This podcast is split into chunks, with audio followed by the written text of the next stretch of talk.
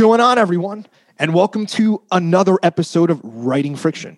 And as always, today's guest is pretty cool and in the same area as me. Everyone say hello to Christopher Moore. How are you, Chris? I'm good. Thanks, Michael. I'm loving those flowers behind the left. And I also like the bookshelf. Um, real quick, what's the first book that pops into your head from that shelf behind you? Oh, um, book called Blue, which is about the color blue that I uh, bought for a research for a book I wrote a few years ago um, called Sacre Bleu. It's about the color blue, how it affects you. I mean, what, what, what it's, how do you write a book about, about the chemistry and history of the color blue? Um, and I don't remember the author right now. It's a French guy. Uh huh. Um, well, that kind of goes back into you know looking and doing research for this episode. You know, I, I, made the joke before the podcast, but you know, looking at your bibliography is like looking at Bowie's discography. You're a guy who's kind of been writing books. I mean, seems like every year ish you're kind of pumping one out, right? About every year and a half, I think is an average. Yeah. Now, is that the kind? I mean, are you the kind of dude who do you? Is it just a routine? I mean, it seems like if you're going to be doing that, it's maybe you're the kind of person who's boom, boom, boom. How do you go about pumping it out so consistently? Well, I, it's it's less regular than you think. Like I, I have friends who are crime writers, and it's they have hard deadlines that they have to put out a book or two a year. Yeah, and you know, a lot of them, like some of them, it's always April, and mm-hmm. you know they spend two months going to Italy or something, and then they go do something else. And um, and I'm not quite like that. I miss a lot of my deadlines. The way I had my contract um, set up was every 18 months. Okay. But some books take less than 18 months to write. Um, if it's a sequel and it's uh, uh, an area that I'm familiar with, there doesn't need to be any research. So it's just the writing of the book. And sometimes books are shorter. So I have a couple of vampire titles that may have taken six to nine months to write. Uh-huh. Whereas I have books that are big historical things like Lamb or Sacre Bleu, and those, you know, took three years. Uh-huh. And um, I, in fact, when I was writing Sacre Bleu, I wrote one of the vampire books while I was researching Sacre Bleu. Yeah, yeah I mean, we we talked to Mark Greaney. He's the guy who does the Tom Clancy stuff now, and like he said, correct. He's I think he's doing two or three books at a time. It's almost like a six month cycle for those people. Yeah, it, I think it, it, just depends. I mean, I, have often said that if I didn't write comedy, I could probably write faster. Um, really? Yeah. I thought it would be the opposite. Uh, you'd think, but the thing is, it has to be funny. If it's just, you know, if, if you write straight, say thrillers, which yeah. is a good sort of mid ground uh, uh, genre, um, if you're really good at outlining, then it's basically you put your time in. Each scene uh, accomplishes what you need each scene to do, moves the story in the way you need it to do, yeah. and then it's just uh, you know sliding pieces around in your outline. But every day you can go, okay, I'm going to write two scenes a day. I'm going to write two thousand words a day or whatever. Yeah. But um, with me, what I find is I if I write it and it's not funny, I've wasted my time. And oftentimes I need to think about a scene to come up with what's going to be funny in it. So so um, and and my own the only reason I would say that that's that probably maintains is how few uh, comic novelists there are.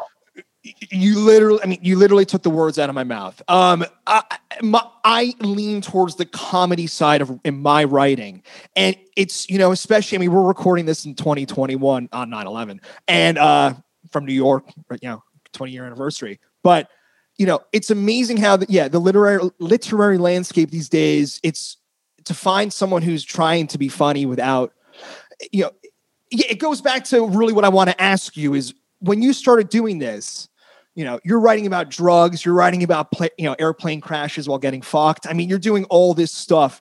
Did you make a conscious decision early on to lean heavy into that? Is that your personality? I mean, we're just meeting for the first time. I don't really know you. Are you a guy um, who just likes to um, shoot the shit and just be laughing all the time? Yeah, yeah. I, well, I, I, do you mean in, to write comedy? Was that a, a, a, decision? Well, yeah. I mean, yeah. I mean, do, is it your personality? And if, if so, was it easy for it to come out in your art? I think, yeah. I think it's. I think it. Ha- I when I first started going to writers' conferences in the early early '80s. Um, I thought I was a horror story writer. And I took my horror stories into workshops and I would read them, and people would laugh at the way. I turned a phrase. And I just thought, I guess that's what I do. Um, and so I, I, you're right. I leaned hard into that. Mhm. Um, you know, what I find funny and what other people find funny, we can have another. That's another discussion. But yeah, it's just something that I'm able to do that that distinguishes me from the other 90 next writers that might be writing horror um, or might be writing science fiction or might be writing fantasy. Mhm. So, um, so yeah, it was just it, it. I guess fits with my natural personality, and that I've you know people were laughing at my stuff before I knew I was writing comedy.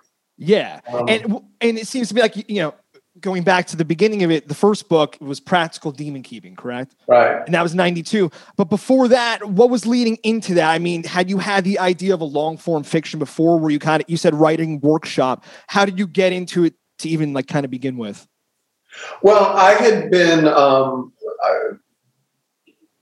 I sort of. I, I I was a pretty good writer in high school. yeah and then I got um, from a working class family in Ohio, and, and everything was like your entire fate was based on were you working hard enough. I mean, I don't care if it was an earthquake.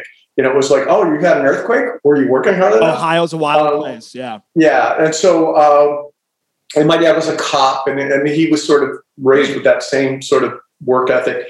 So um, I realized pretty early on I wasn't going to make a living like right out of high school as a writer. Yeah And even if you go to college, undergrad, you're not going to, well, graduate level, you're not going to make a living as a writer.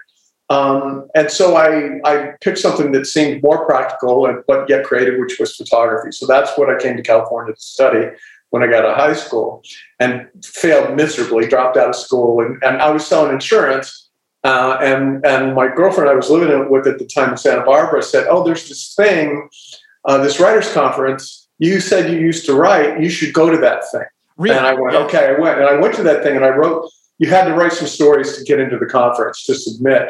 And I wrote them and, and people were sort of over the moon about them, the, the judges or whatever.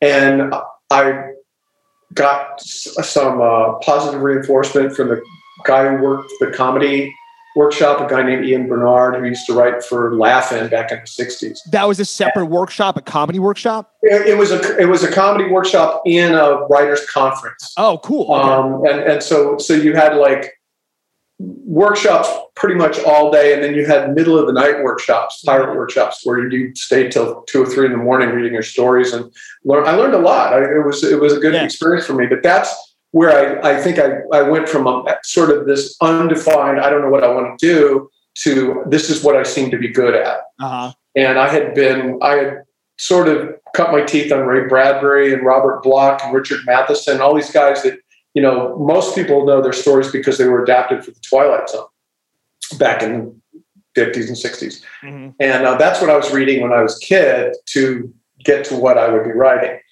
and um, so but I but I realized very early on, like as soon as I decided, okay, I'm going to make another shot at it, you had to write novels. and this Nobody is, was- this, is yeah. mid to late 80s Uh, this is yeah, mid to late '80s, uh-huh and, And and, there was no way you were going to make a living with short story. There's still no way you're going to make a living. Never, with short no, story. no way. Um, but I was going to ask. I mean, what was the scene like then? I mean, especially in Southern California, was it? You said Santa Barbara. Yeah, yeah. Well, Santa Barbara was a tough place to be poor. Um, Still, you know, it- that, things haven't changed. yeah, it, it was it was a tough place to be poor, and I was gonna if I was gonna write, I was gonna have to, you know, work in a job that maybe didn't pay as much but allowed me uh, more freedom, um, um, and free and free mental time. I mean, selling insurance didn't involve as much uh, actual time on the clock as it did anguish over whether you were going to fail or not. Um, so, you know, I did think I waited tables and worked in hotels at the desk and stuff like that. And I moved to Cambria out of Santa Barbara. But the scene, there wasn't a writing scene there. There was just everybody, you know, anybody you knew that was trying to do something like that was working five jobs to make that happen. And and that was and Santa Barbara was a really expensive place to live. Like it would be to try to do that in the city now in San Francisco. I own a dog walking business. Oh, there you go. There you go. Um, so you know what I mean about being on the hustle.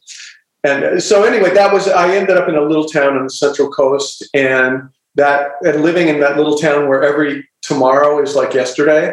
and nothing ever seems to change. That's what set up writing uh, Practical Demon Keeper. Well, did you immediately fall in love with California when you when you came out here? Yeah. Oh, yeah. Um, I, I, mean, even after I dropped out of college, um, you know, my mother was like, "Oh, you had a job with a union and benefits. You need to come back." And I, I had, I said, "Look, mother, I would rather starve in California than own Ohio." Yeah. Um, and that's been that's maintained, you know, for forty something years now. Yeah, similar. Th- I mean, we're on sim. Again, I'm looking at your wiki, and it seems like you and I are yeah. similar, as in the sense of, you know, ten years ago, I was 23, 24, working in Fort Lee, New Jersey, right over the George Washington Bridge. I'm from northern New Jersey, where they filmed The Sopranos, and uh, you know, wanted, I needed to get out. I joined a band. I moved to San Francisco. It was just, and the second I got here, I turned back east and I'm like, never again. It's just, it, as soon as I got here, it was immediate.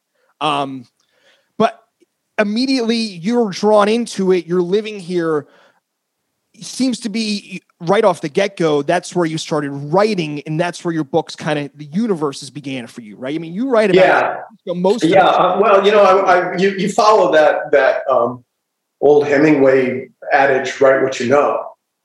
You know, but but that that that also, you know, you have to preclude. You also will learn stuff that you can write about. Mm-hmm. Otherwise, you're writing the same sort of Roman a Clef. You know, you end up writing like John Cheever stuff. Like this is my boring life that I can eloquently uh, uh, expound on, and that's not what I was interested I, in. I was I was hoping you weren't going to say someone else, but well, we'll stick with Cheever. That's fine. I, I like. Yeah, that. whatever. Yeah, yeah, um, like yeah. But but you know, also stuff that you're taught in MFA programs to write. Uh-huh. You know, your first novel is always supposed to be uh, autobiographical, and, and and and I think people can get in a rut and I just my life wasn't interesting enough, you know, uh-huh. to write about. Um, I used up all the jobs I had ever done, which were a fair number of them, by my third book, and by my fourth book, I went, I got to write about somebody who does something I haven't ever done before. Uh-huh. So I, my main character is a pilot, and I learned to fly a little bit and hung around pilots, so I saw how they talk to each other and stuff like yeah, that. Yeah, yeah. Um, so so you know, it, it's you are writing about your own life, but certainly most of the I think most of the books are set in California. Well, well, yeah. Uh, let's not jump. I want to kind of go back to that first book. Who are you at that time? I mean, how long did that first man? I mean, I'm literally holding the first manuscript of my novel. The I'm about it's done, but I wrote a novella two years ago, and that yeah. took about a year. But I've been writing this book for four plus years. I mean, how long did that first book take? Was that a quick experience for you? I mean, you know, no, you- no. I, I the, the biggest thing I had. I mean, this maybe speaks closer to to where you are, or maybe a little bit behind where you were, is I I turned 30 and just had a meltdown because I had never finished a book and I had, you know, done all the I had done all the sort of suffering you're supposed to do as a writer and all the drama of it and the substance abuse and all that, but I really hadn't gotten anything done. And so I realized, okay, I, I've got to, you know, I just face planted on my whole life. And um, I decided, okay, I'm going to actually do what I've been, everybody's been telling me to do for the last 10 years, which is write every day yeah. and, and not try to get a whole book done on Sunday night before it's due on Monday, that kind of thing, mm-hmm. you know, treat it like the teen, term paper thing. So I wrote uh, every day and I, I lived in a, my friend's basement in a room that didn't have room for a desk. So I would get up and go to a diner and I would write longhand in a notebook um, every day. And for, I think a year, I wrote in a, in a journal. Okay. And I had to write every day. It didn't have to be long. It didn't have to be good. And, and much of it, if I looked back on it, I'm sure was whining. Um, but, uh, you know, I was still a failure. Uh, but I did, but I did after I had done, and, and all that time, every day I was thinking about the book I was going to write. And if I would have an idea for the book, I would write it in the margins of that, uh, of that um, uh, journal, I guess. So after a year, I went, okay, now I'm going to write the book. And I had the same rule about writing the book is I would write every morning, first thing, you know, get up, dress, go to the, the diner, drink coffee, and write. And I so had a good a schedule. You were a scheduled kind of guy. I it, everything else. I tried everything else, and it didn't yeah. work. Yeah, you know, and especially for knowing I had to do long form. I mean, you can be a great sprinter and you do these you know, maybe a brilliant short story, but then what? Then you've got to start over again, you know? And so I knew uh, my goal was to eventually make a living and I was going to have to write novels. So that's that's how the schedule started. Was was writing every day. I wrote the entire book longhand um, on like big chief pads, um, and I did not rewrite anything until I had a first draft. That's that's what I was going to say on that for and you know people who this is what people want to know. That first draft, it was just getting on the paper, get it down. Once it's finished, I'll fuck with it later. That's how you thought of that first. Right, draft. right. Yeah. And I would continue to write it in the journal that I was telling you about. Um, maybe less each day, but I would, you know, and I would, if I had a note for rewrites for the book, I would put it in the margin of the journal and go, you've got to go back and change, you know, Jeff's name to Bob or whatever, or, you know, he has to be in this scene in this thing. But I didn't do it at that point because I had started several long works and I had these incredibly polished chapters one and two and never got to chapters three and four. So I knew what I couldn't do. Mm-hmm. Um, um, or what wasn't going to work. And so I was trying something else, which was get a whole first draft. Yeah. Didn't I, I wouldn't look back more than half a page to see like where does this scene start. And by the I would say three quarters of the book, I had forgotten some of the characters' last names. So I would put like Robert Line, you know, you and I'll, I'll, I'll, look this up later. Yeah, yeah. You and, and I, I think that that was that was really an act of faith of so many teachers that had said this is what you and and working novelists. Yeah. I said, this is what you have to do to get the work done. Yeah. And you have to get it done, you know, get a draft and then rewrite. And, and otherwise, and the, the truth is, and this is now experience of having written a bunch of books, is you're going to rewrite that first or second chapter a bunch of times anyway. you know, you're going to do things in, in chapter 30 that are going to make you have to go back and change stuff. So don't change it, you know, on the third week you're working on the book, you know. So that was how it, it happened. And I finished the book after it took me a year to write the manuscript. Uh-huh. And then I bought a uh, computer basically on credit from the guy who had the diner that I wrote the book and we become friends. You know, he's like, well, I guess you're not going to go away. Um, and, uh, and what kind of computer? Uh, it was like a, a an IBM PC. Okay. You know, with the two with the two disk drives. Yeah. Okay. You know, weighed about hundred pounds. Uh-huh. Um, we're talking. This is about 1990, yeah, 1989, something like 1989, I guess.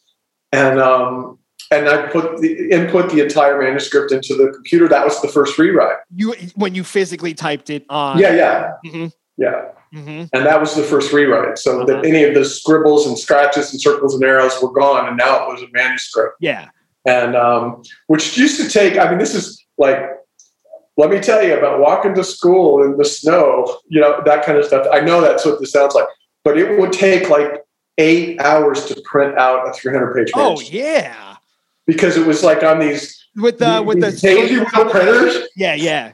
And they had the tractor feed thing, and you go, okay, I'm going to start this out, and, and it sounded like a machine gun it literally would vibrate itself off the end of the table it was on. you have something there.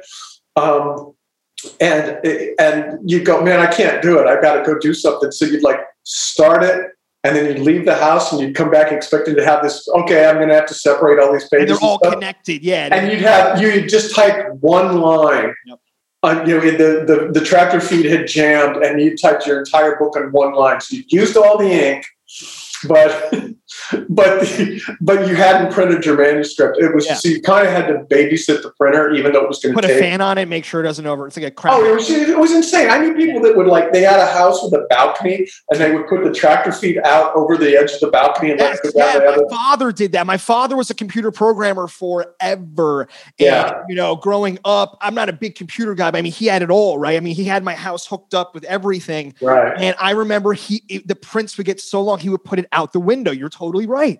I totally forgot about yeah, that. Yeah, because the mechanical part yeah. was what would break. Yeah. You know, it wasn't the computer wouldn't break, it was all the stuff moving the paper. And that that maintained up until probably the early 2000s. I was going to say late 90s. Yeah, laser. Yeah, yeah, yeah. You could. I mean, even when they the first laser printers and stuff were were shit. Oh, you know, yeah, they, awful. Yeah, they jammed all the time. You know? I, I, mean, you know, I'm I'm you know to put in relate. I was born in 1987, but what you know, high, you know, high school when, it, when my dad would get fucking pissed. I would print so, MapQuest directions, and those ink cartridges were a lot of money. Right.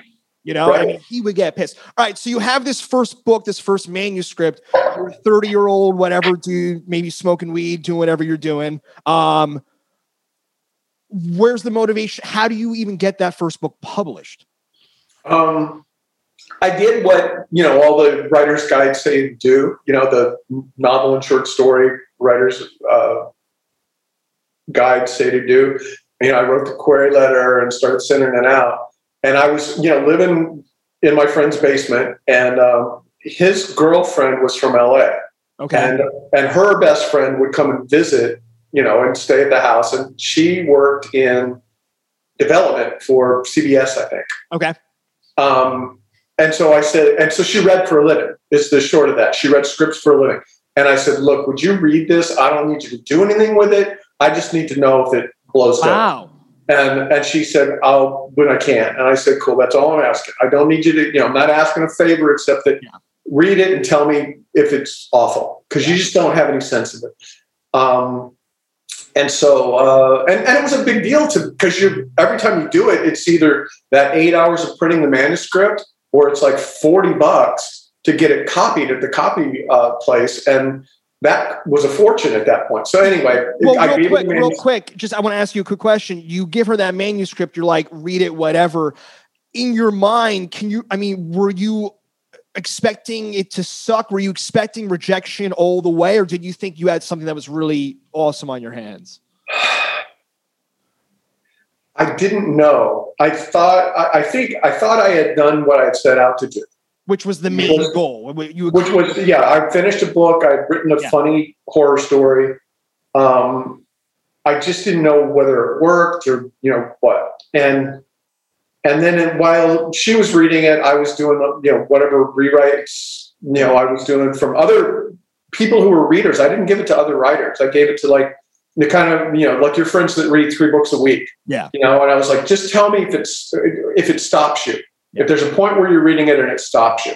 And I and I, I got if I got the same comment from two people, it, that needed to be fixed, right? So um, and then about six months, this woman calls me back and she said, I read your novel. And I said, Great. And she said, and there's two agents that want to represent you. Oh wow. And she had sent it off to agents. And and um, and this is uh, probably one of the most difficult things I ever did is the first guy in New York that accepted me said, um, you know, we had a call and, and he goes, well, you know, the book is good, but all everybody's too nice. The monsters are too nice. You've got to you've got to make them meaner, and you've got to cut. There's too many monsters because there's a genie and there's a demon, and he's going. You, you got to get rid of one of those. And it was like kind of going through the list, and I go, you know what?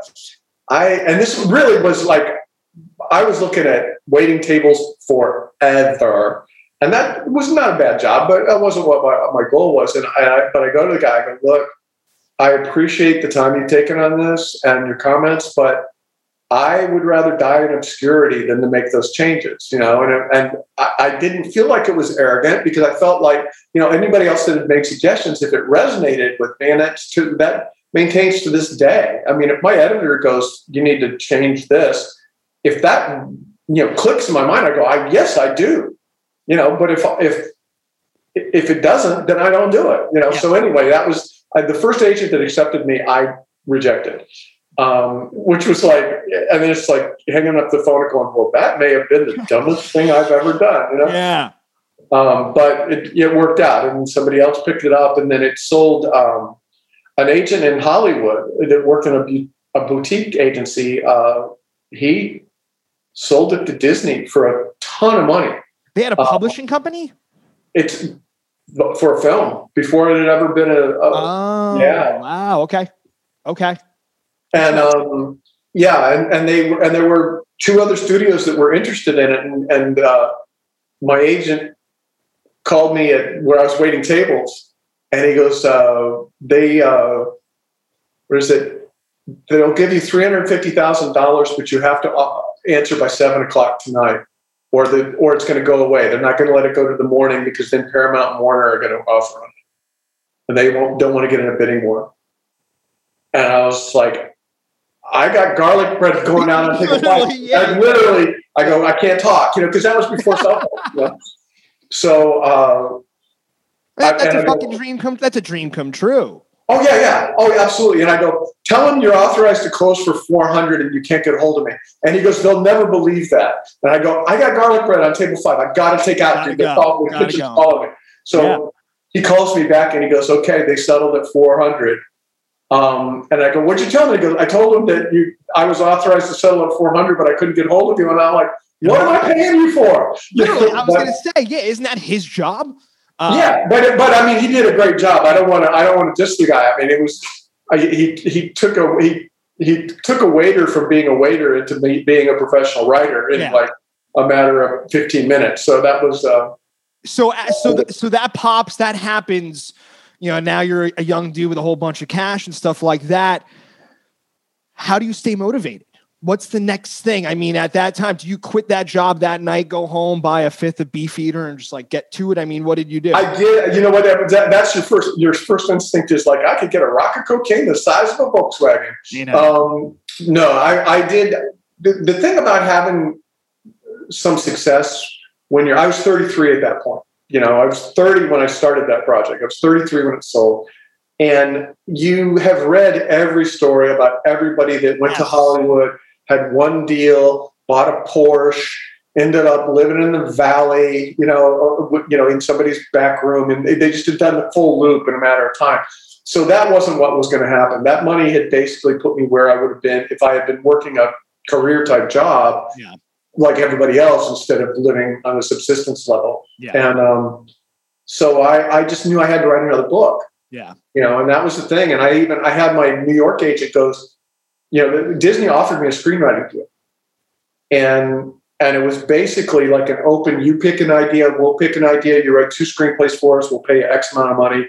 Um, and I, I hated driving in LA. It was just terrifying. I, you were still living outside of Santa Barbara. yeah, I was living up in a little in a little town on the central coast of California, and um, I had this this 280Z Nissan that My dad had one, 280ZX. Yeah. I am your dad. That's it's clear that I am your dad. Old T top. Yeah, this, this one and it leaked fumes. Yeah, this leaked fumes.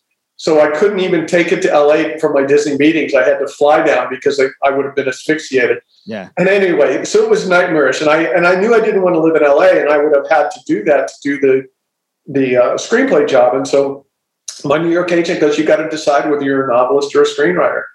And I go, "I guess I've got to write another book." Okay.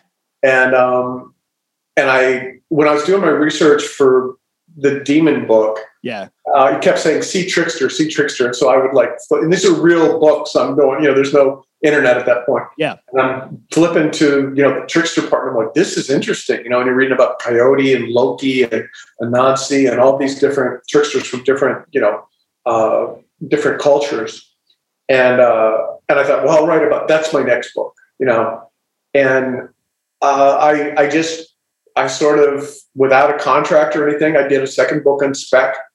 Um, it was it ended up being Coyote Blue. I went and lived on the Crow Reservation for a while. No idea what I was doing. Had no basis. I had I've been like an anthro major at Ohio Were State. you, were you uh, a personal question? Are you married at this time? Single person? no, no, I was I was it was it was funny. The, the girl I was living with the day I found out about the the deal. Yeah. Um, my my best friend at the time, the guy whose basement I used to live in, Yeah. um, he said, "I got to come over and talk to you." And I'm like, "Okay." And he goes, "Your girlfriend, when you're at work at night, she's going out with another guy." No And shit. Like, Really? Yeah, and I'm like, "Oh well, she's going to be really sad because I just got this deal from Disney." Yada yada. So, but it was like, yeah, so it was like a really good news, bad news scenario. So it was real on, on all fronts. It was completely starting over. Yeah. yeah. Um, and and uh, you know, I did buy a nice fast car. Um, yeah. Yeah. But uh, the rest, other than that, you know, it was just sort of getting myself back to zero with everybody else my age. At okay, well, interesting. Well, uh, but at that time too, you know, I'm pretty much just the stuff I was reading at that age. You know, were there any other contemporaries of yours doing the same thing? I, I and you're gonna say probably no, but immediately Goosebumps comes to mind because when I was a kid, that was the big thing. And you know, when you go into the horror kind of side of it, you know, that's what I read as a younger kid at that time. But was anyone doing what you were No. doing? No, there No, weren't. right? no. And in fact, I remember sitting down, sitting with a friend who was a writer and going, I want to do for horror what Douglas Adams did for science fiction. Oh wow. And so that was sort of my model. And the only person that was writing like funny thrillers was Carl Hiaasen. And he had two or three books out. And he he's out of South Florida. Um, um, and he just writes they're they're realistic. They don't have a fantasy element like my stuff does. Yeah. But they were thrillers that were pretty funny. Yeah. Um, and and now and he actually kind of started a whole South Florida crime comedy genre uh, within himself, you know. Yeah. So good good on him. But really, my model was Douglas Adams, Uh, um, and saying, okay, I'm gonna I'm gonna try and do for the horror genre what he did for science fiction. And But there, there was I don't think there was Goosebumps yet, or if there was, I wasn't aware of it. okay, yeah, yeah. I mean, well, the goosebump thing. Yeah, I, you could prove me wrong on that. I don't know if that would be the same time, but yeah. And then so you have at that time, it seems like you you know you want to lean into comedy. You kind of know you want to lean into this horror kind of thing. Did you also know at that time when you're building these first two novels that characters are going to make their way through other things? And did you have a whole web kind of planned out? Did you even know the end of the second book? No, no, I had no idea. I had no idea. In fact, and and and that's something that you know maybe your listeners will know this, but you know my I have characters that just pop up from story to story with no sort of logic other than oh well yeah geographically that works. Um, and I, that was just basically at request. I mean, by the time I was getting, I was one of the first non-tech authors to have my email on my books. oh, okay. Yeah, and so I would get, you know, because they weren't touring me nationally for my first four books, I think. This is the publisher. Yeah, and so I put my email on it, and then people would email me. And it was like AOL and CompuServe were the only. That was the internet at that yeah, point. yeah.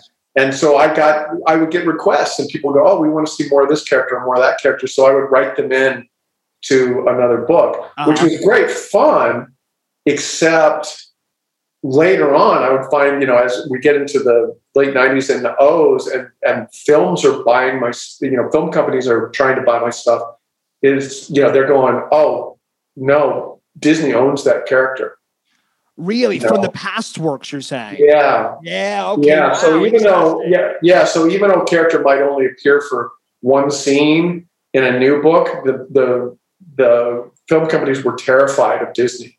is they're that a like, wild thing as an author being told that you can't use your own character Con- for contractual reasons? That's fucking It sucks. unbelievable. Well, I mean, you know, there's so many. The more of these podcasts I do, there's so many parallels between the publishing world and the you know the major record label world. Right. and how you know at the end of the day it really is all about that bottom line and you know how how many musicians have been screwed out of you know their own songs i mean yeah it's just it's Yeah, crazy. yeah. I mean, I can't. I Disney. Uh, I mean, they paid me a ton of money. They made no, me. yeah no i mean that's what that's what But yeah, I mean, I mean, I, I knew. I, I just didn't anticipate that it was going to affect me later on. I was Yes. writing for my audience and going, Yeah. they'll think this is cool. They'll go, oh, this is so cool. I know this guy.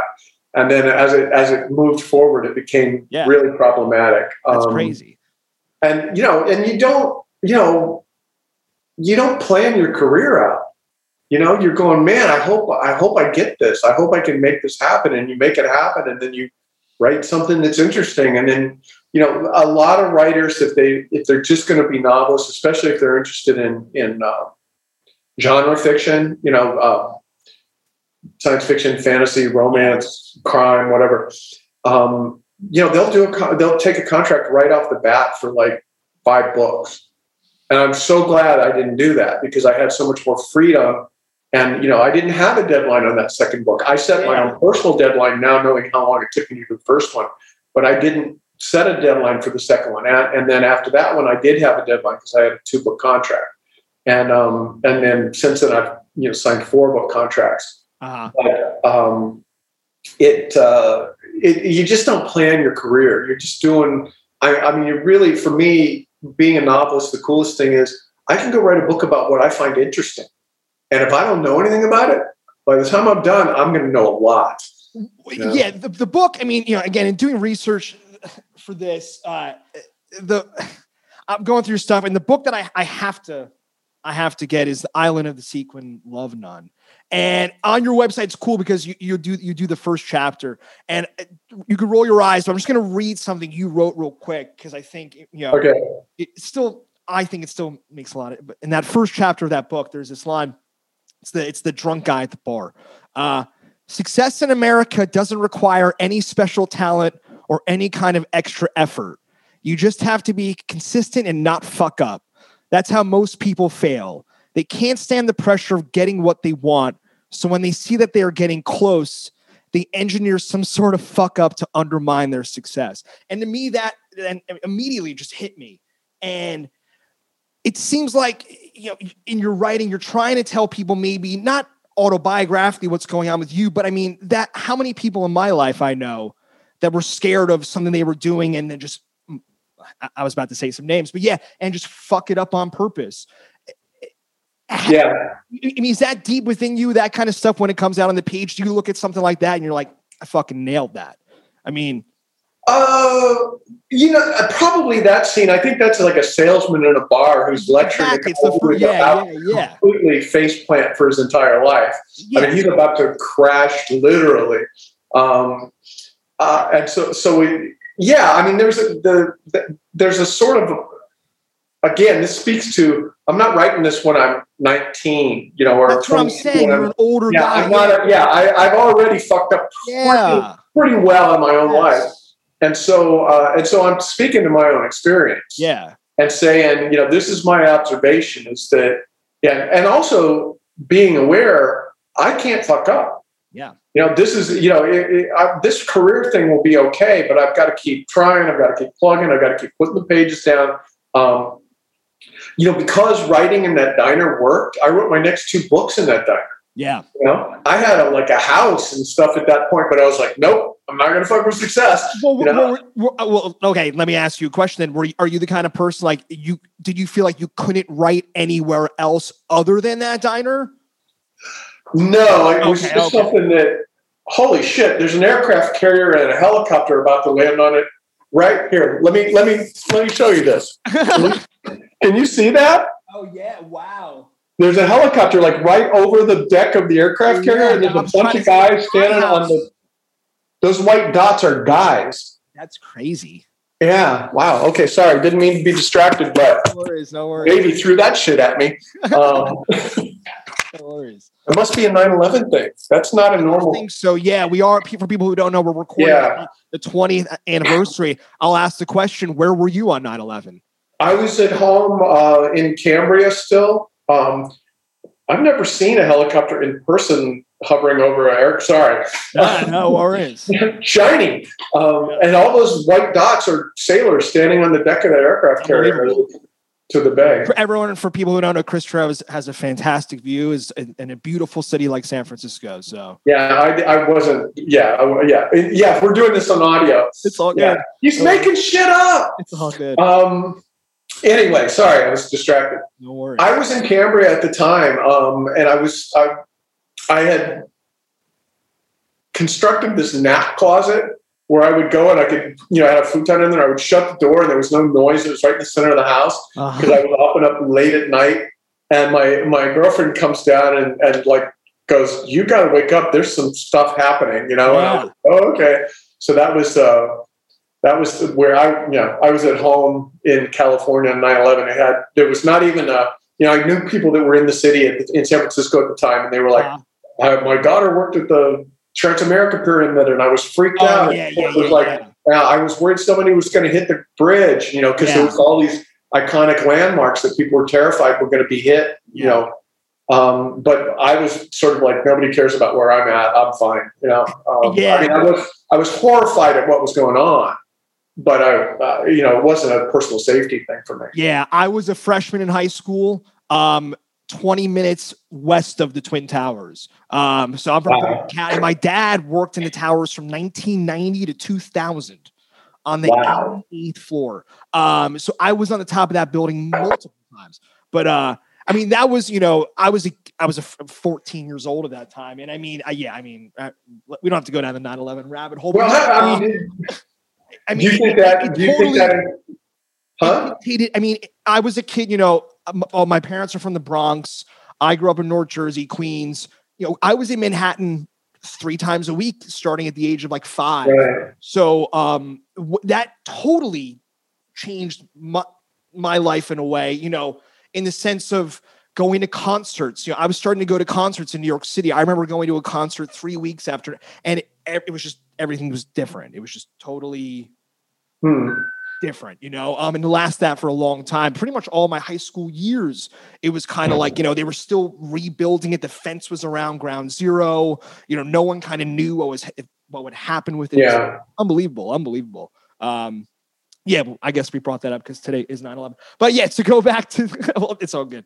To go back to that line. But yeah, you could not have, I feel like you could not have written that as a 19 year old college kid. Um, and if you did, no. it wouldn't have been believable. No, and uh, but that's that's what you do. I mean, when you when you hear that adage, you know, write what you know. I mean, you just have to figure out what do I know. Yeah. You know, what do I know? And and you, it doesn't mean I have to know how to necessarily, you know, bake bread or you know, hook railroad cars together, whatever you're writing about, but you have to you know, sort of take your observations from the rest of your life and bring it to your work. Um, and I'm not writing, you know, philosophical tomes where it can all be subtext. You know, and there, I mean, there's subtext to that book. That book is basically about a guy who's a womanizer and and and basically kind of living off of his looks and and he gets that turned on him. The whole book is it's like it's completely turned on him. And yeah. and the interesting thing about that is I just had a network uh, really interested in making into a series. Oh, and I kept going, yeah, yeah, yeah, whatever, whatever, whatever. And they called me back and they go, we're going to do this, we're going to do this, and we're changing because it has like takes place on uh, Pacific Islands. So there's a lot yeah. of indigenous people in it. And you and, traveled to Micronesia, right? To write yeah, that? Yeah, yeah, yeah. I spent time. I spent a couple months in Micronesia. Yeah. Um, but they kept changing stuff to get around, you know, making fun of indigenous people and all this. And they finally, when they finally, uh, they go, but we can't get past how he treats women. You're saying they, the publisher? No, the network.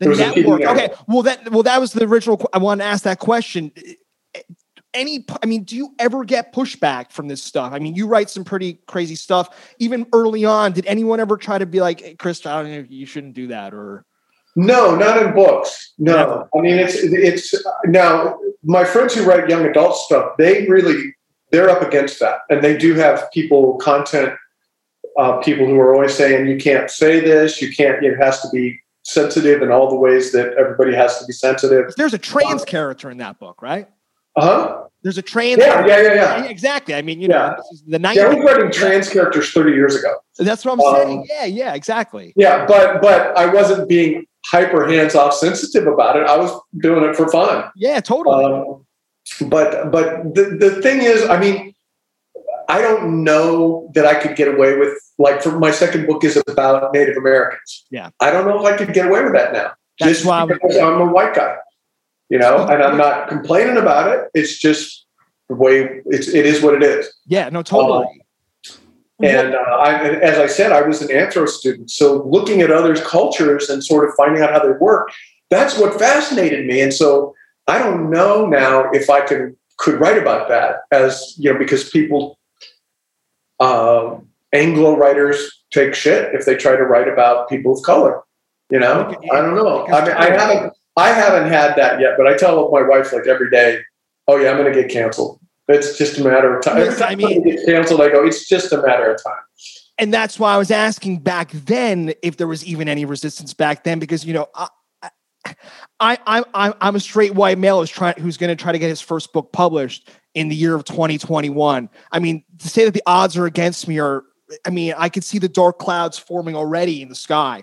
So it's not favorable. But back then, yeah, I was curious if there was any kind of resistance to writing these kind of characters or kind of just doing what you wanted to do. no, I, I would, if I would get resistance from an editor, it would be at a very personal level.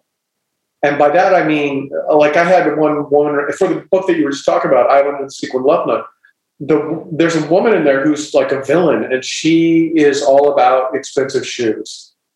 And there's a point where I talk no about spoilers. Yeah, yeah, and, and, yeah, it's not a big deal. I, am um, but there's a point where I mentioned that she's wearing five hundred dollars shoes. Yeah. And my editor in New York at the time was a woman, and she wrote on the. Man- I mean, this is like the only note she gives me on a 400 page manuscript. She's like, "I just don't think anybody wears five hundred dollars shoes." Yeah.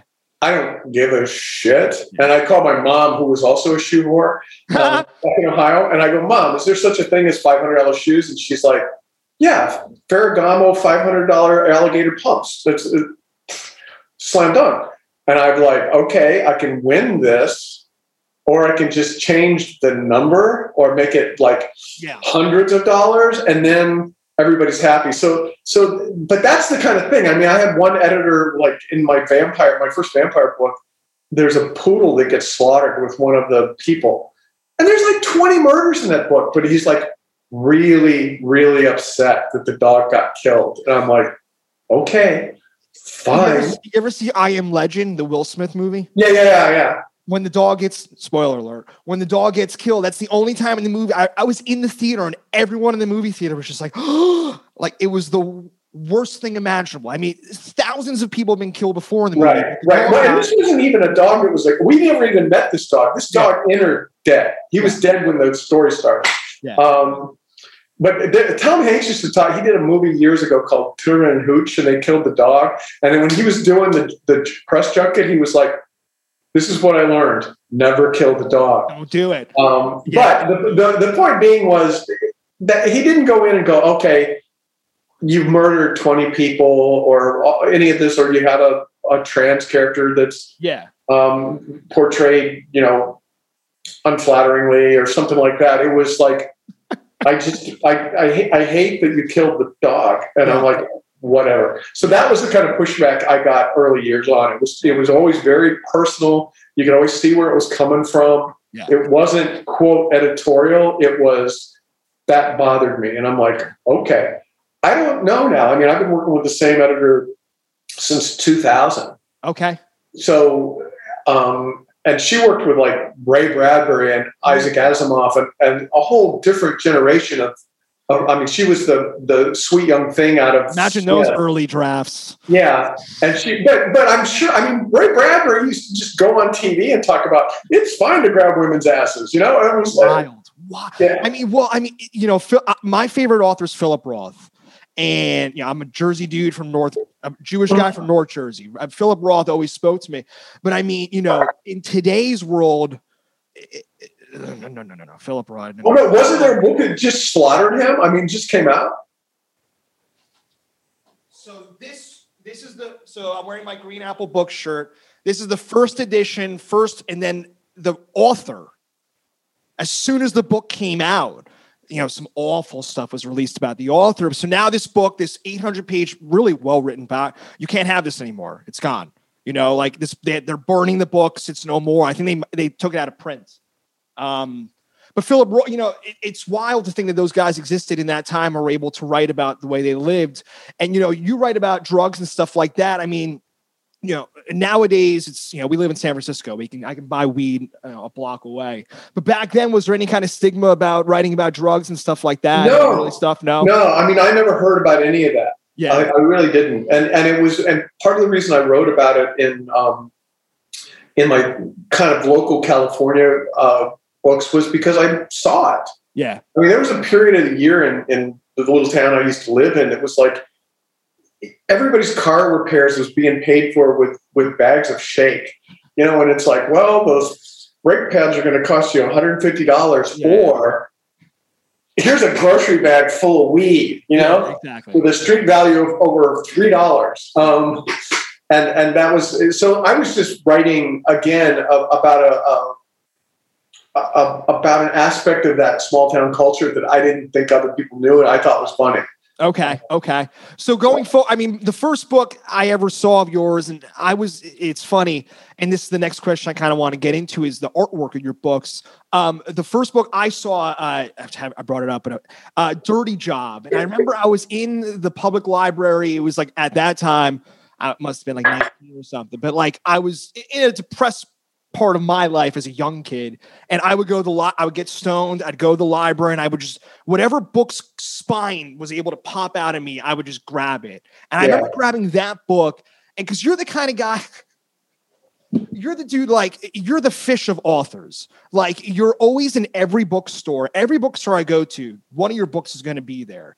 Everyone kind of knows your name, but they don't know your writing, but they also really know the artwork. Um, I love all the artwork in your stuff. Early on, did you have any kind of say in that? Did you do you work with the same artists throughout all this? How did how No, no, not at all. Um, I, for years, I had no say at all okay, covers, none at all. yeah, And and in some cases, I they just found somebody that did a great job. Um, Uh-huh. Some cases, not so much. yeah, um, and those haven't sur- survived so much. And then I had um, I had an artist who did who was hired by the the company, the publisher, to do my second book, Coyote Blue, and I really liked the hardcover of that. And it didn't get a big printing or anything like that. But when um, my later publisher, uh, Avon HarperCollins, was going to put all my books out in reprint. This is about 2000, 2002, something like Uh-huh. that. I said, go get that woman and have her do all the covers. And she did. And some things she did a great job, and some things she didn't. Yeah. Um, now, I mean, we're working on my new, uh, the cover of my new book now. And, and there's a lot, I have a lot of input now. You know, Uh-huh. I, I get to work like kind of as the art. You have a, Oh, oh, uh, Reba, my dog, has made her appearance. She will, we went to.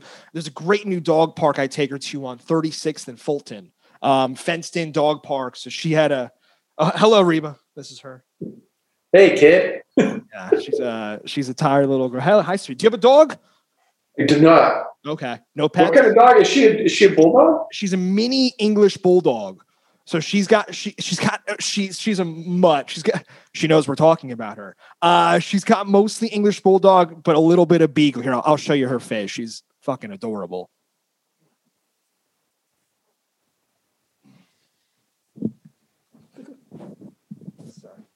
She is. She's gorgeous. She's a, a good dog, but she's good because I own the dog walking business, Rough Paws, and she's able to go out and do her. thing. Nice. Yeah, Um, she's the go between your translator. Yeah.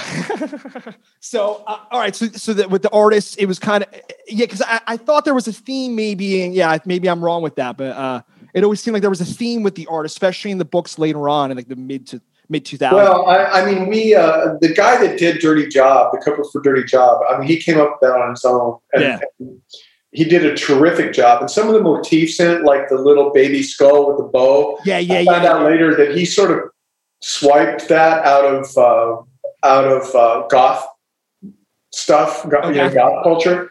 But the, overall, that that that graphic that was a great cover, and Yeah. and so we went with stuff that he did later on. Um, But you know, it, some sometimes you get somebody that works really well, and and and they and then they submit something and it just doesn't work, and you go, Yeah. no, I'm looking for something completely different.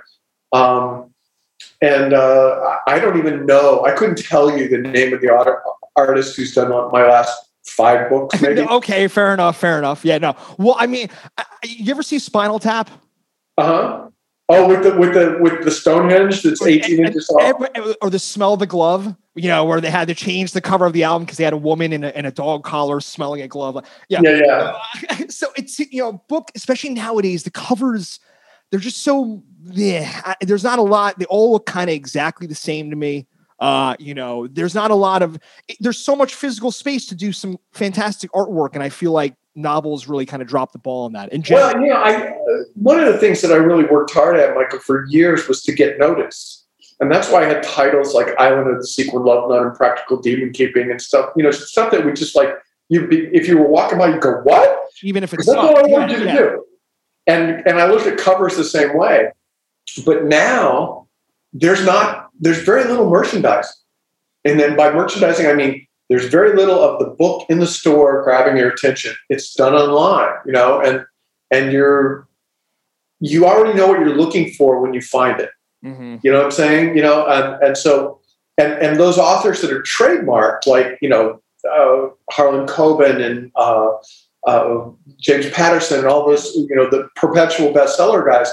Their name is all they need on that cover. yeah no it's it's like a record logo it's the same Yeah, yeah, and and, and so uh, and I actually have fought to have my name smaller. I was going to say, Um, yeah, because you kind of have that too, right? For the most part, it's pretty much the same. I mean, Yeah, I, it, it, but but since I write stuff that's so different, yeah, you know, I, the cover needs to represent that. I mean, like I, I've just written two books set in 1947 San Francisco, and they're sort of on the on the noir uh, motif, and so they those covers had to look completely different from totally. You know stuff that I'd written that was set in Paris in 1891 and stuff like that. You know? When did you move to San Francisco?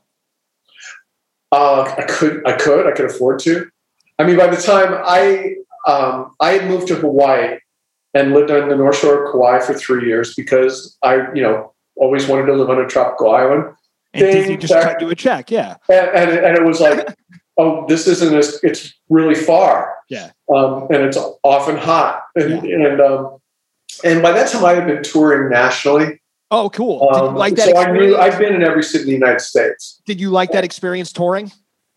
Yeah, I like it a lot. I, the, the travel is brutal, but the Yeah. meeting people is really fun, and you get to see all these cities you'd never see otherwise. You know, and and I I basically was at a point that at that point where I could live anywhere I wanted to.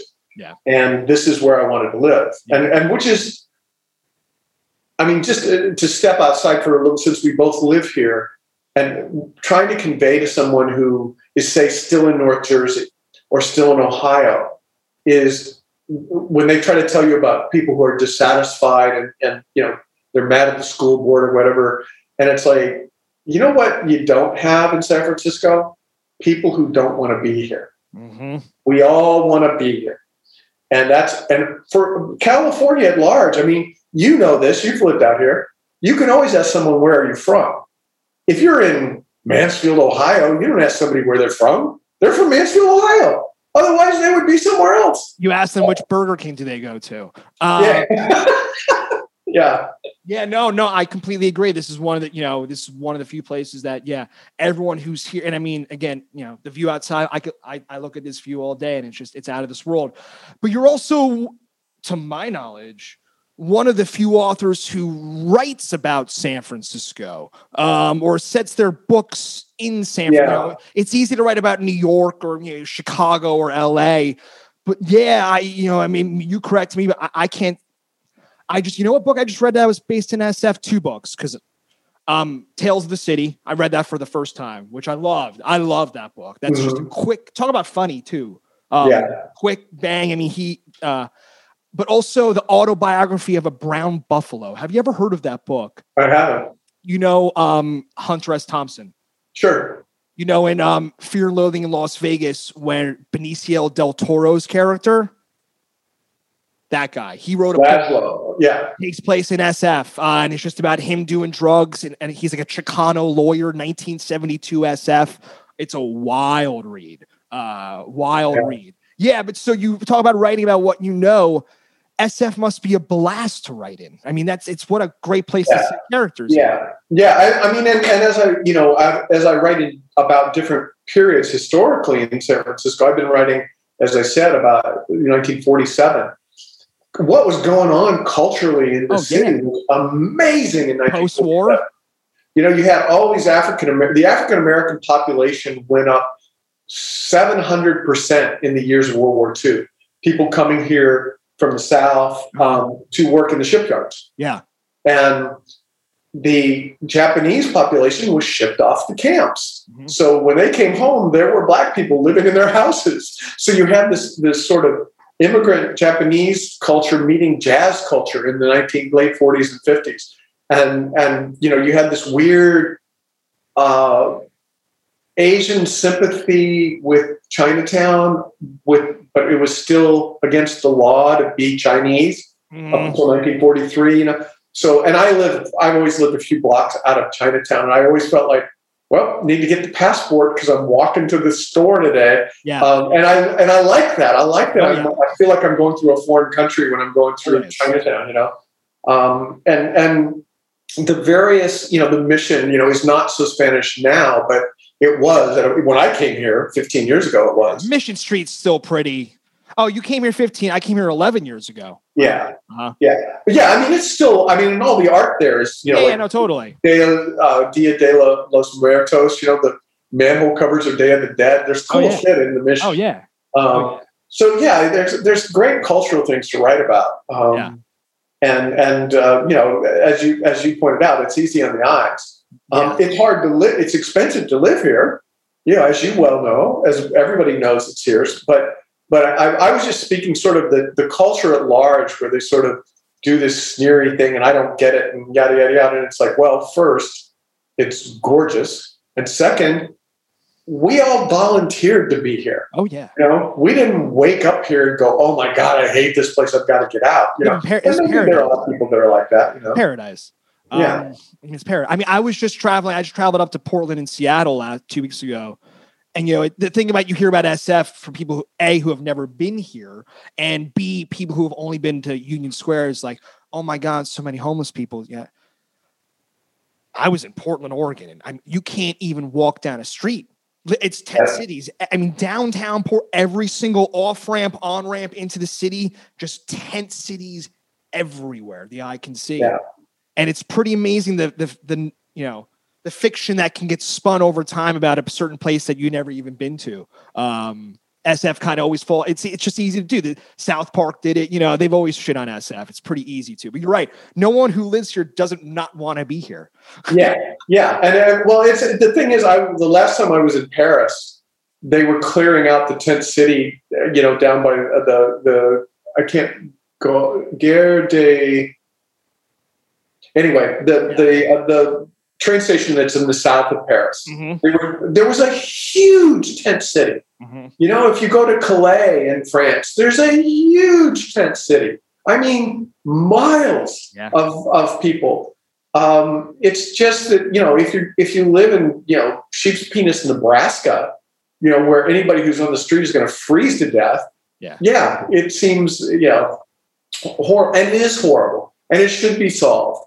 But it's it's you know, it's not the horror story that everybody thinks it is. It's you know? unbelievable. Yeah. and, and, and it's still I, I addressed it in, in my first book in San Francisco. It's there- there's sort of a character based on Emperor Norton who was declared he went broke in San Francisco in the 1860s and he, he declared himself emperor of Alta California and and Mexico and the protector of the people and he was the homeless guy and everybody was like the difference was everybody went okay cool sure Yeah. uh, and and- uh, and- which book was that? Well, that's uh, bloodsucking fiends and that was your first SF book. yeah Uh huh.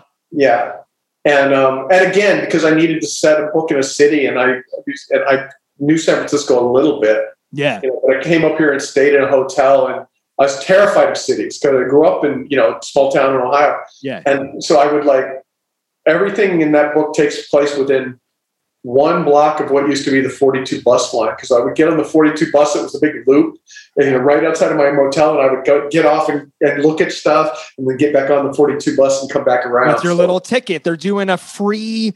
I don't know if you've been, but there's a beautiful art, new art museum on Haight, Lower Haight, on Haight Street. Oh, yeah. Um, it might be the Haight Street Art Museum. They usually do like classic rock posters, but they just started a new exhibit. Some guy is doing the old Muni tickets, a huge free exhibit. Oh wow! Yeah, those Very tearaway, the tearaway tickets. Yeah. So you, you know, you're on your, you said your 18th book, right? Yeah. what's next? I mean, what do you what's life for you like nowadays? I mean, is it just you're kicking back on your nice Eames chair, just chilling? I mean, you know, I, I know you're pretty active on Twitter. I mean, you know, do you rage tweet from there? What do well, you do? when you know when you finish a, I mean, still even after eighteen books, I mean, I I'm- have an Eames chair too. Don't worry, it's behind. It's right there. It is. Oh, okay, cool. Love them. Um, this was a birthday. This is a, a knockoff. Mine, a nice mine, knockoff. mine was 400 bucks off Craigslist, but people don't. Yeah, yeah. My wife bought this for me for my birthday like five years ago. But every every time we like uh somebody who decorates comes in, they go, "You want to get rid of the The Eames?" best. They're the best. Yeah, yeah, they love it. They want, yeah. I'll keep the if you want to get rid of the Um. Anyway, uh, and it looks good on podcasts. Uh, That's what it's all about. I, I, you know, when I'm working on a book, I'm really single-minded about it, and a lot of stuff gets falls by the wayside. You don't take care of life maintenance details and stuff like that. You know, everything from home repairs to renewing your driver license shit gets put to the side.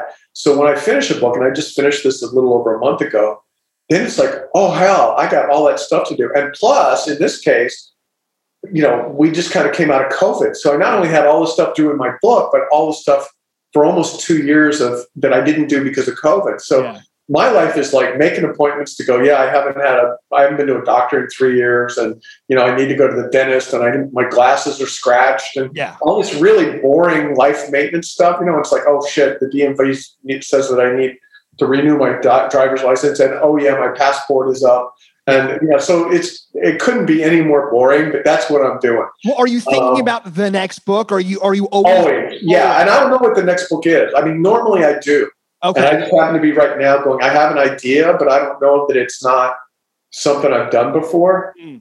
and it's a big research project. So I don't, I'm not sure I want to do it. I'm really hoping that something will magically occur to me that'll Uh-huh. be fun and and somewhat different than something I've done before. Do you enjoy writing? I I just rediscovered that. Yeah, I had a hard time during the the last five years because I was pissed off all the time uh, because of political stuff, Uh huh. and um, and so I didn't enjoy writing as much. It seemed really a lot of work. But I was finishing this book, you know, in uh, June, July, a little bit of August, and I was like, "This is this is kind of fun." I'm just Yeah. writing dialogue between smart characters, and it was entertaining, and it was, uh, you know, it was at the po- point of the book. You know, the first part of the book, the first half of the book is can be really miserable because you're just inventing a whole world. But once you get it up and running, then you just got to push the puppets around, you know, and that can be really fun. And that's so yeah, I do I do like it. I like coming up with the ideas too. I mean, some of the funnest part of writing is just brainstorming, you know, and thinking of funny shit and you make a note and hope that it'll fit in something you're going to write later on, you know. And that's that. I'm sorry. Go ahead. Yeah, well, I mean, I was gonna say maybe that's the research part of it. Do you enjoy the research you stu- you do into your book? I do. I, I like the research part. I like uh, going to places I'm going to write about. You know, I almost always go to places that, I, that are set in my books. You know, um, and and that also, you know, once I realize this is, I'm going to be able to make a living at this. Then you realize if I don't pick projects that would get me out looking at stuff and doing stuff, I'm going to sit in a room by myself making little clicky noises on a keyboard for the rest of my life. So you pick you know projects that you know like i've done a book on whale researchers and i've got to go out with whale researchers you know and be in the water with the humpback whales and you know i pick a, a project about uh, you know turn of the century art in paris and i get to live in paris for three months Yeah. and wander around paris and look at art you know which does not suck you know I um, mean, people can't so- the so smile on my face. It's yeah. I, I, I mean, it sounds like a dream. Yeah. So so basically, it, it was you know it, it makes the books more interesting. It makes them different. Makes them less predictable. Yeah. And I get to you know look at stuff and and see stuff. You know and. So I've written books set in Venice, and I've written Yeah. books set in Palestine, and I've written books set in Paris, and I've written, you know, had scenes in London, and a whole book set in in medieval England, and you know, uh, Crow Reservation in Montana, um, Micronesia, Yeah. you know, so and that's um, that's largely just going. I don't want to sit in a room by myself and just make. There's going to be enough for that. It, doesn't. If you write, you're going to spend enough time on your own, and that's okay. I'm fine being on my own. Um, Have you always been Oh. kind of a loner, or dude who can kind of just go out and blend into every kind of environment? I, I am kind of a loner, and and doing the research on books forces me out of my shell. Yeah, totally. Yeah, I was an only kid, so I was used to, be, you know, I, I think maybe I ended up being a writer because I was home reading all the time to entertain myself. Yeah, yeah. You know, my dad was a big reader and always went to the library every week and brought when I even when I couldn't read yet, he brought me books home every week. Yeah. So that was sort of how I was programmed, and that and reading is basically a solitary thing. you know? Oh yeah. So So- 18 books in, you I'm assuming I, I think correct me if I'm wrong, but you have a pretty vocal fan base. No, I mean they're pretty in touch with you. I, I see that on Twitter. You, you're you're Back and engaging. forth with You're yeah. engaging. You're an engaging person. Do uh, they give you shit anytime? I mean, do you ever listen to what they have to say? Are you in tune with what's going on with your readers? Yeah, I think that I mean the the, the interactions are ninety nine point nine percent positive and fun, and But the point they're- percent is what you remember. well, they're self selecting. You know, I mean, if they if they don't get it, Yeah. then they're they're not they're not engaging with me. Mhm. You know, it's like everybody always asks me my book Lamb, which is a a gospel. It's about Jesus. They're like, didn't you get shit about that? I'm like, no. The people Yeah. that wouldn't like it didn't read it. Yeah. You know, and the people who who read it liked it. You know, Yeah. um, and that's sort of maintained. So most of my interactions with my readers are pretty positive. Uh, Um, now that doesn't mean I don't interact on social media with people who are douchebags, totally. Like- yeah. as do we all. But um, but no, and they're and they usually have a pretty good sense of humor, and so they they crack me up, and and I'm I'm happy to. And as I said, I do books by request. You know, enough of my people went. I had a character named Roberto, who was a fruit bat who could talk. Well, uh, that's from this book, right? From uh, Yeah, yeah, love them. Yeah. Yeah. And everybody's like, you got to bring back Roberto. You got to bring, bring back Roberto. And I was like, I can't really think of another story. I was set in Micronesia. So I ended up, Roberto was in like my Christmas story set on the central coast of California. Nice. He had no, uh, why a giant Micronesian fruit bat in California for Christmas? But my readers wanted that. So, you know, I, I put it in there. Yeah. So, yeah, I, I, have, I have a positive interaction with my readers. Love it. Well, Christopher, man, this has been an absolute blast. I really appreciate you taking the time to kind of, you know, Oh, dive my into all this pleasure. stuff. Yeah. So going forward, you taking off. Next book, where can people find you? You're mostly on Twitter, right? That's your main Well, way. I, I engage on Twitter. I'm, I'm, I don't engage on Facebook because it got a little bit too me whiny. Um, Interesting. um, You and engage uh, on nextdoor.com or no? no, I, no, mostly Twitter. I have an Instagram account with five followers. You know that Oh, I don't know who they are. Um, And, and what's uh what's the Twitter handle? uh, all one word. The author guy. It's at the author guy. But remember the the because there's another guy who's just author guy. Awesome. And he always gets my, and he's like, no, that's not me. But yeah, it's the author guy. And then right. And- And you recommend me More.com will get you to any of those places. Okay, okay, 'cause it was we'll we'll include the links at the end of all this stuff. And um, Island of the Sequin Love Nun is that a good place to start back up with uh, maybe diving back into your catalog? You think? Well, it sounds like you like that book. So yes. Just immediately. I mean, I saw the first. anyone getting a having sex in an airplane, I'm I'm all for it. So, Yeah, you'll like that book. But so you caught my attention with it, Christopher. Thanks so much, man. my, my pleasure, Michael. Thank you.